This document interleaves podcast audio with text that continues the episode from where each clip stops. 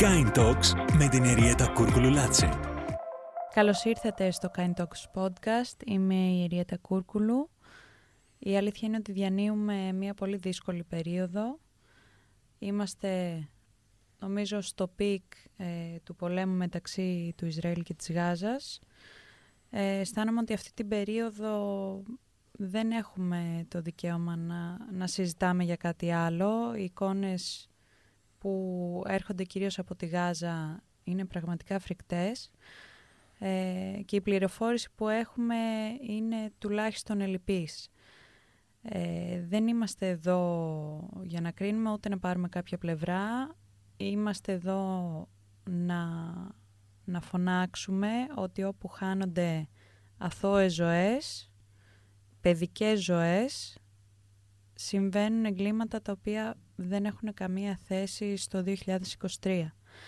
Για να μιλήσουμε λίγο παραπάνω για αυτό το θέμα, έχω καλέσει τον κύριο Γιώργο Πρωτόπαπα, ε, ο οποίος είναι Γενικός Διευθυντής των Παιδικών Χωριών SOS. Ε, εγώ είχα την τύχη να γνωρίσω τον κύριο Πρωτόπαπα σε μια εποχή που ξεκινούσα στο χώρο της ε, παιδικής προστασίας και ακόμα είμαι στο ξεκίνημά μου, αλλά θέλω να σας ευχαριστήσω γιατί ήσασταν καθοριστική επαφή, ε, ένα πραγματικό σχολείο για μένα που όταν μιλήσαμε πρώτη φορά πραγματικά απλά αγαπούσα τα παιδιά και δεν ήξερα τίποτα παραπάνω για τις ελλείψεις που υπάρχουν στη χώρα μας ε, και το τι μπορώ να κάνω για να τις καλύψω. Θέλω να σας ευχαριστήσω που είστε εδώ σήμερα ε, και που έχετε έρθει να μιλήσουμε για το θέμα της Γάζας και του Ισραήλ. Από τη δικιά μου μερικά θέλω να ευχαριστήσω πάρα πολύ ε, για πάρα πολλά πράγματα αλλά και γιατί σήμερα μας δίνεται το βήμα να μπορούμε να αναφερθούμε σε ένα πραγματικά πάρα πολύ δύσκολο θέμα ειδικά για έναν οργανισμό όπως είναι τα παιδικά χωριά ΣΟΣ που μετράνε θύματα και πλήγματα και από τις δύο πλευρές. Συνήθως ε, είσαι με τον νικητή με τον ηττημένο για μας όμως που έχουμε παιδικά χωριά και στη Βιθλέμ και στην Ράφα στη Λωρίδα της Γάζας αλλά και στο Ισραήλ ο πόνος και η αιμορραγία είναι διπλός ε, σαφώς όμως αυτή την περίοδο όπως είπατε και εσείς η, η ένταση της ε, δυσκολίες που αντιμετωπίζουν στη Λωρίδα της Γάζας είναι, σου αυξάνει πολύ περισσότερο το, την αγωνία. Αλλά πριν μπούμε λίγο στις λεπτομέρειες όσο μπορούμε γιατί αυτό που πολύ σωστά είπατε για μένα ήταν, είναι σαφές ότι δεν μπορείς να πάρεις καμία πλευρά μπορείς ίσως διακριτικά αλλά δεν μπορείς ευθέως δεν, δεν το δικαιούμαστε γιατί είναι τα παιδιά που υποφέρουν και τα παιδιά δεν έχουν χρώμα, φιλή, θρησκεία, δεν έχουν τίποτα. Ε, για μένα είναι πολύ σημαντικό και για τα χωριά ότι μας εμπιστευτήκατε. Θέλατε να ξεκινήσετε το σχολείο της παιδικής πρόνοιας από τα χωριά. Έχετε όμως να κάνετε και γυμνάσιο και λύκειο ακόμα. Έχω πολύ και πανεπιστήμιο και μάστερ. Έχω διάθεση. Ε, να έχετε διάθεση να αντέξετε και τις ε, αστοχίες που γίνονται γύρω από την παιδική προστασία και πρόνοια στη χώρα μας. Ε, και είναι αρκετές υπάρχει διάθεση να γίνουν βελτιώσεις, να γίνουν βήματα μπροστά, ε, αλλά θέλει, θέλει δουλειά και θέλει και ανθρώπους που να ακούνε. Συμφωνώ, συμφωνώ απόλυτα και βλέπουμε, όταν βλέπουμε ότι και σε παγκόσμιο επίπεδο υπάρχουν τόσα σοβαρά ελλείμματα, κάπου είναι και δεδομένο ότι ειδικά στην Ελλάδα τα ελλείμματα αυτά ίσως να είναι και λίγο περισσότερα. Ναι, ε, λέω αυτό και μετά μπαίνουμε στο. Γιατί θα είναι κρίμα. Είναι τόσο πολλά τα θέματα που θα χρειαστείτε δύο-τρεις εκπομπές. Ε, ναι, είναι. Η Ελλάδα, ξέρετε, ε, ενθουσιάζεται. Ε, μπορεί να ξεχάσει τη μία μέρα και να θέλει να θυμηθεί την επόμενη και να τα κάνει όλα τέλεια και να μην μπορεί στην καλή σου πρόθεση να την ε, βάλει σε μια λειτουργία και σε έναν δρόμο να, να κυλήσει. Έχουμε πολλά παραδείγματα και δυστυχώς πολλά είναι δύσκολα και θα σας έλεγα μια άλλη στιγμή για την αναδοχή και την υιοθεσία που για μένα είναι πολύ κρίσιμο θέμα για την ελληνική κοινωνία και για τα παιδιά θα μας ενδιέφερε να μας δώσετε άλλη μια φορά το βήμα για να δείτε και πώς θα μπορούσαν τα πράγματα να είναι λίγο πιο εύκολα και συνεχίζουν να είναι δύσκολα. Με μεγάλη μου χαρά και εξυπακούεται ότι θα το κάνουμε και δεσμεύομαι σήμερα και, και εδώ. Πάμε να μας πείτε λίγο για το τι Ναι. ακούτε, τι συμβαίνει και από τις δύο πλευρές. Ε, σαν διεθνής φορέας που είμαστε, σαφώς κινητοποιήθηκαμε αμέσως, ειδικά όταν βλέπεις ότι και, τα, και οι δύο χώρες στις οποίες βρίσκεσαι ε, έχουν ένα πόλεμο μεταξύ τους, υπάρχει ε, ε, μεγάλη απώλεια ζωών, σε- ειδικά βέβαια προς την μεριά της Παλαιστίνης και της ε, Γάζας, αλλά δεν πάβει να υπάρχουν θύματα και από τις δύο πλευρές και όπως είπαμε και προηγουμένως, ε, παιδιά. Σε εμάς τα παιδικά χωριά ξεκίνησαν την δημιουργία πρώτα στη Βιθλέμ του το μακρινό 1996 του πρώτου χωριού. Μετά κάνανε ένα δεύτερο παιδικό χωριό στη Ράφα, στη Γάζα και γύρω από αυτά τα δύο χωριά υπάρχουν ε, προγράμματα υποστήριξης οικογενειών ή προγράμματα για νέους ενήλικες και αυτή τη στιγμή στην ε, ευρύτερη περιοχή της Γάζας και της ε, Παλαιστίνης υποστηρίζονται 4.200 παιδιά. Ε, στο Ισραήλ αντίστοιχα υπάρχουν δύο παιδικά χωριά, υπάρχουν 15 ε, στέγες για νέους εφήβους ή νέους ε, ενήλικες και υπάρχει και ένα πρόγραμμα υποστήριξης ε, φτωχών οικογενειών. Στη Γάζα αυτή τη στιγμή και ειδικά και στην Ράφα το, τα παιδικά χωριά μετράνε θύματα. Ε, υπάρχουν παιδιά, υπήρχε ο, ο Μοχάμετ, ο οποίος είναι 22 ετών, ο οποίος μόλις είχε τελειώσει ένα εκπαιδευτικό πρόγραμμα και ετοιμαζόταν με τη βοήθεια των χωριών να ξεκινήσει πάνω στο, στα social media μια δική του μικρή δουλειά, ε, έφυγε από τη ζωή. Ε, αντίστοιχα υπήρχε, έχουμε παιδιά που βοηθούσαμε, οικογένειες που στηρίζανε και, και ο μικρός, ο 11χρονος που βοηθούσαμε αλλά και η οικογένειά του, τα, τα τρία του αδέλφια ε, ήταν ένα βράδυ στο σπίτι που βομβαρδίστηκε η μητέρα τους ήταν σε κρίσιμη κατάσταση στο νοσοκομείο δεν μπορώ να ξέρω αυτή τη στιγμή τι συμβαίνει αλλά στη, στο χωριό της Ράφα έχουν ε, τρόφιμα ακόμα για τρεις εβδομάδες, δεν έχουν νερό, ε, πάρα πολύ δύσκολα γίνεται επικοινωνία γιατί δεν υπάρχει ρεύμα.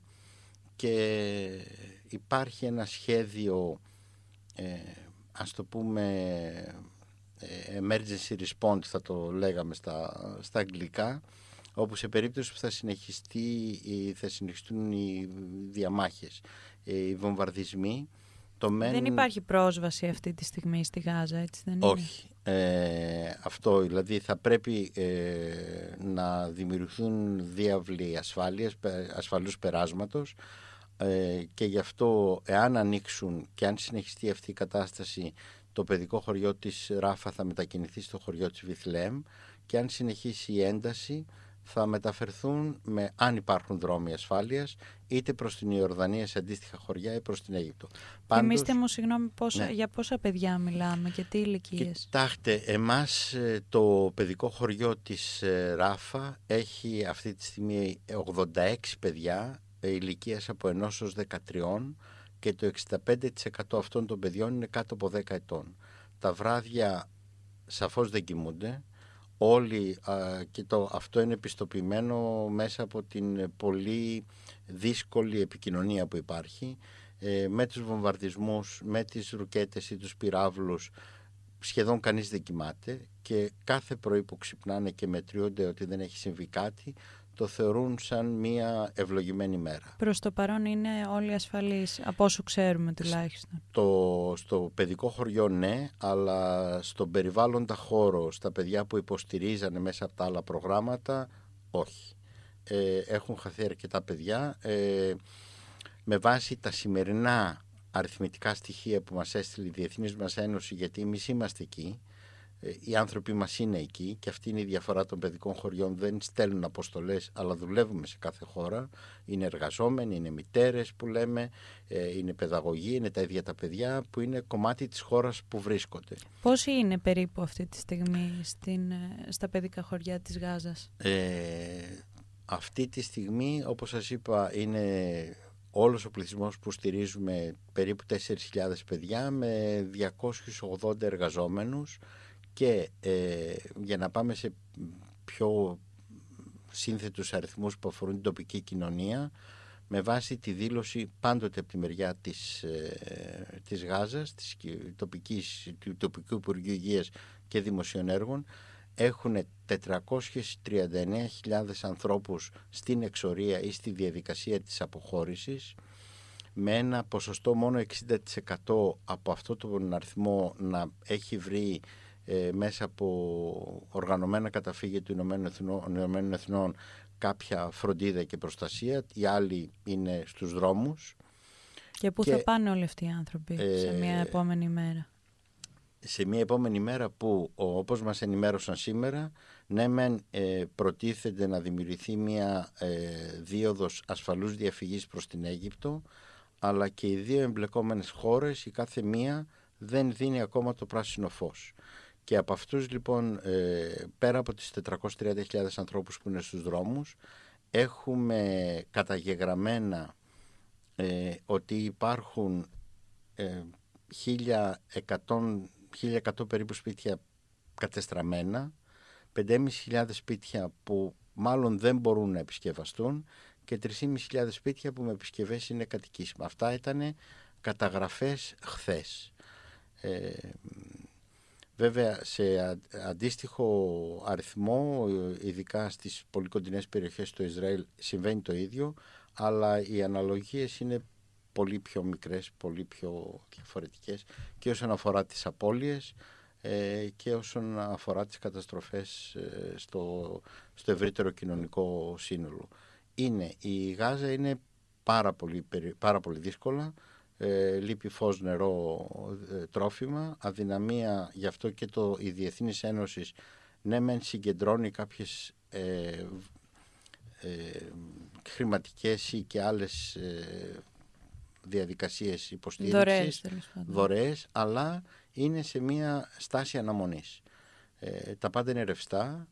Εντάξει, οι άνθρωποι παλεύουν για τη ζωή τους αυτή τη στιγμή, είναι βέβαιο αυτό. Ε, και για να μπορέσεις να δεις αν θα υπάρξει έστω ένα διάλειμμα ειρήνης, για να μπορέσεις να μετρήσεις και τις πληγές και να δεις πού μπορεί να οδηγηθεί το επόμενο σου βήμα.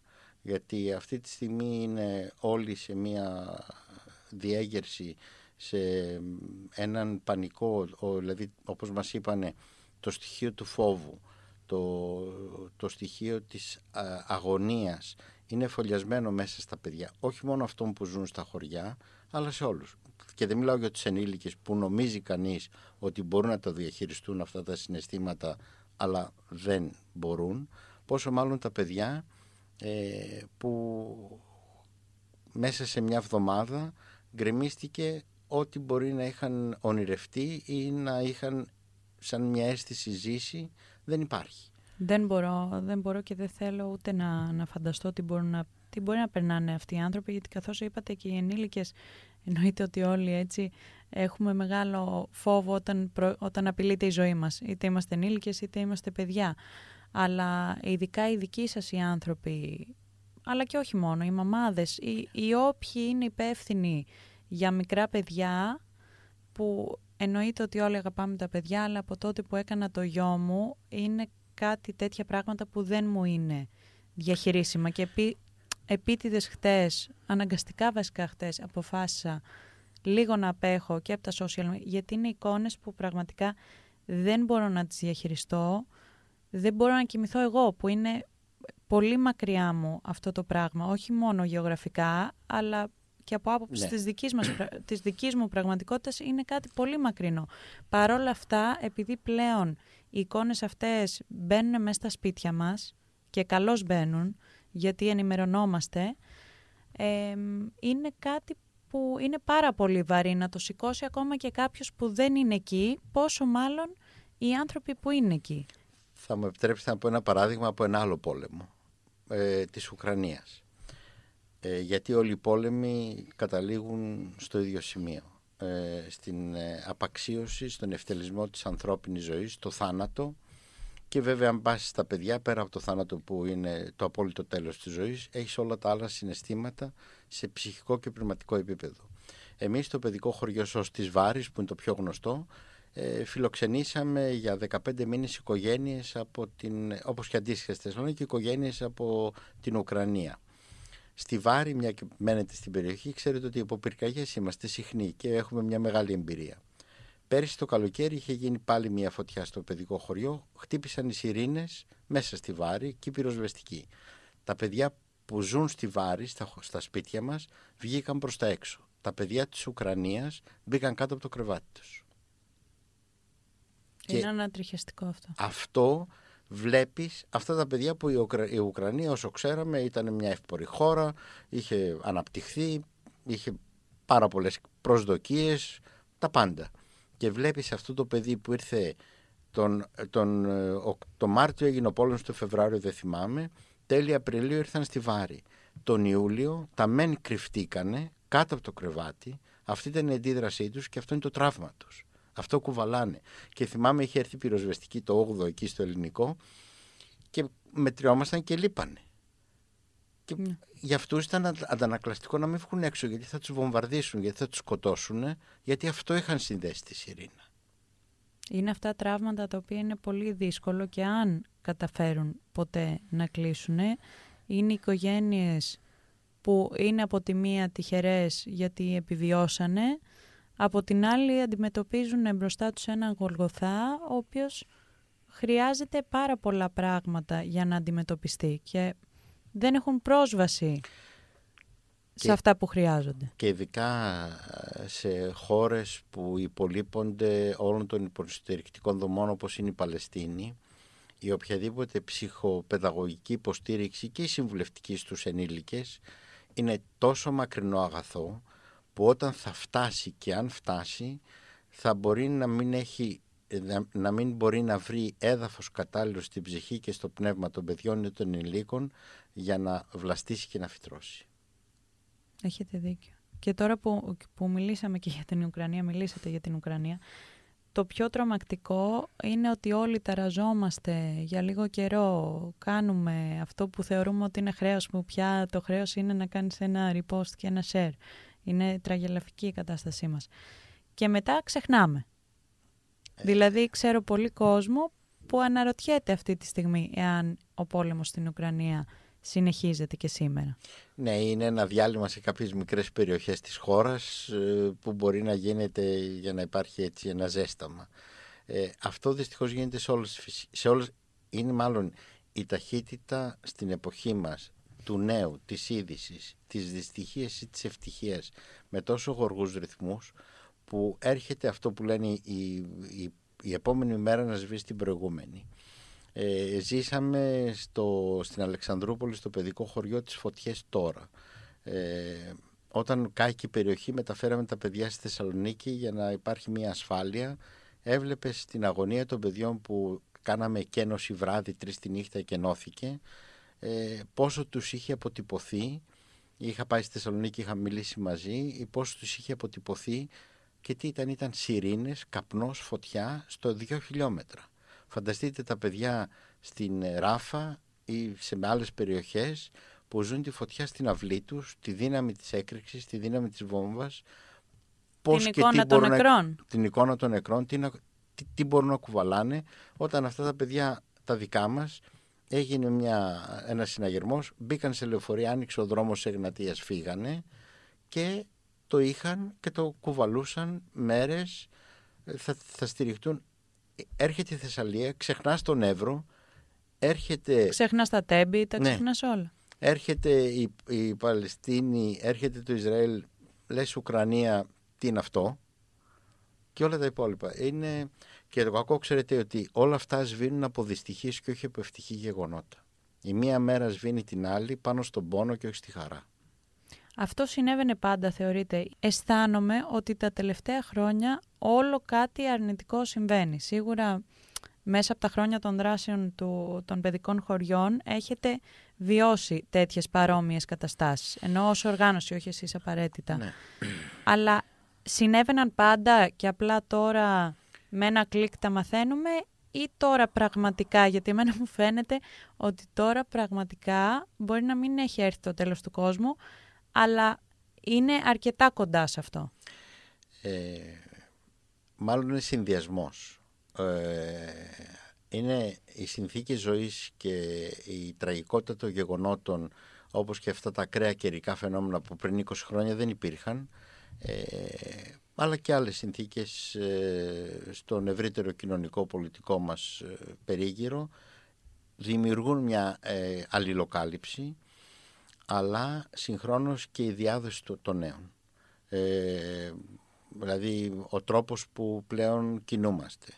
Το αν έχουμε το κινητό στο χέρι και απασχολούμαστε και το ένα νέο φέρνει το άλλο σβήνει τη μνήμη. Παλιά δεν υπήρχε. Άκουγες τις ειδήσεις στις 8 για να μάθεις τα νέα της μέρας και δεν ακούς τις ειδήσεις κάθε 5 λεπτά που για να διατηρηθούν σαν ειδήσεις πρέπει να σε φορτώνουν με νέα. Αλλά σαφώς και όλα αυτά τα φαινόμενα, ο COVID ή οποιασδήποτε άλλες ψυχο ε, κοινωνικές συνθήκες που διαταράσσουν την ισορροπία δημιουργούν ένταση. Να πάμε για να μην μπούμε σε πολύ ιδιαίτερες κακοποιήσεις παιδιών που πολλαπλασιάζονται ή κακοποιήσεις παιδιών που με την ευκολία ενός κινητού πια μπορείς να μοιραστείς το σεξουαλικό του θέμα ή το κοινωνικό του που γιατί κάποιος τη λάρισε να καταλάβει ότι κάπου κάποιο παιδί μπορεί να εκδίδεται ή όχι. Πώς θα το μάθει αν δεν το σπρώξεις μέσα από τα κινητά, από όλα αυτά τα, τα site που υπάρχουν, τα κρυφά, τα μαύρα, τα πιο ανοιχτά, αλλά και σαφώς γιατί όλη αυτή ε, η, η, παράνοια που ζούμε διαταράσσει τον ψυχισμό σου. Έχουμε πολύ μεγάλες ε, αυξήσεις ετοιμάτων στήριξης οικογενειών που βρίσκονται σε απόγνωση να σας πω ότι το τελευταίες 20 μέρες βγήκε από την εισαγγελία ότι υπάρχουν 1500 κρούσματα επιθετικότητας μαθητών που πριν 15 χρόνια, μην πω στη δικιά μου ηλικία και τρομάξετε, πριν 15 χρόνια δεν υπήρχαν. Δεν υπήρχε αριθμός. Υπήρχαν, δεν υπήρχε αριθμός. Γιατί δεν υπάρχει η μοίηση, η αντιγραφή, δεν υπάρχει το νέο, δεν υπάρχουν ε, ε, τα αδιέξοδα των παιδιών που είναι κλεισμένα πάνω σε ένα κινητό και όχι στην παρέα τους υπάρχουν πάρα πολλά. Αλλά είναι σαφές ότι οι δύσκολες συνθήκες, η επιθετικότητα, η κακοποίηση αυξάνουν παράλληλα όμως με την ευκολία να έχεις ένα κινητό, να έχεις ένα καλό αμάξι ή να μπορείς να φας κάπου. Ε, το καλό και το κακό ε, πολλές φορές λειτουργούν παράλληλα και πρέπει κανείς να δει αν έχει την ψυχική εντοχή να διαχειριστεί και τα δύο. Ξέρετε, εγώ τη, την ψυχική μου αντοχή, γιατί ασχολούμαι συνέχεια με δυσάρεστα γεγονότα και, και προβλήματα, την ψυχική αντοχή, την αντλώ από την πράξη. Δηλαδή έχω βρει, επειδή έχω και ένα ενοχικό σύνδρομο εκγενετής λόγω της θέσης μου και της οικονομικής μου κατάστασης, ο τρόπος που το διαχειρίζομαι είναι το ότι κάνω κάτι γι' αυτό. Ε, πιστεύω στον εαυτό μου, το έχω πει ένα εκατομμύριο φορές, πιστεύω στη δύναμη του κάθε ατόμου να κάνει κάτι για να αλλάξει αυτά που δεν του αρέσουν, αυτά που θεωρεί άδικα, αυτά που θέλει να αλλάξει.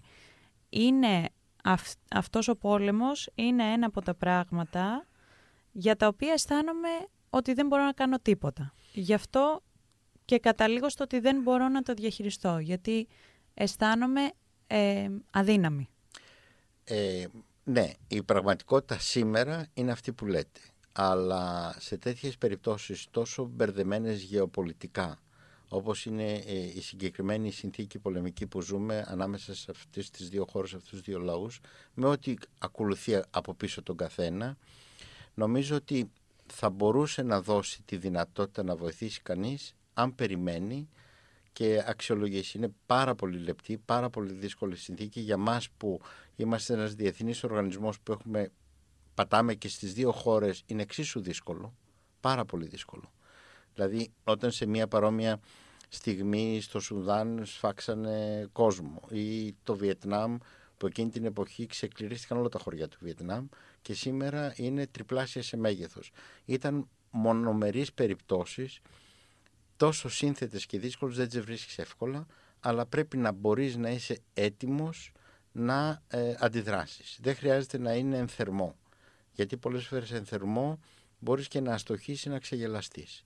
Αλλά για να επανέλθω σε κάτι γιατί ξέρουμε την ευαισθησία σας στα ζώα.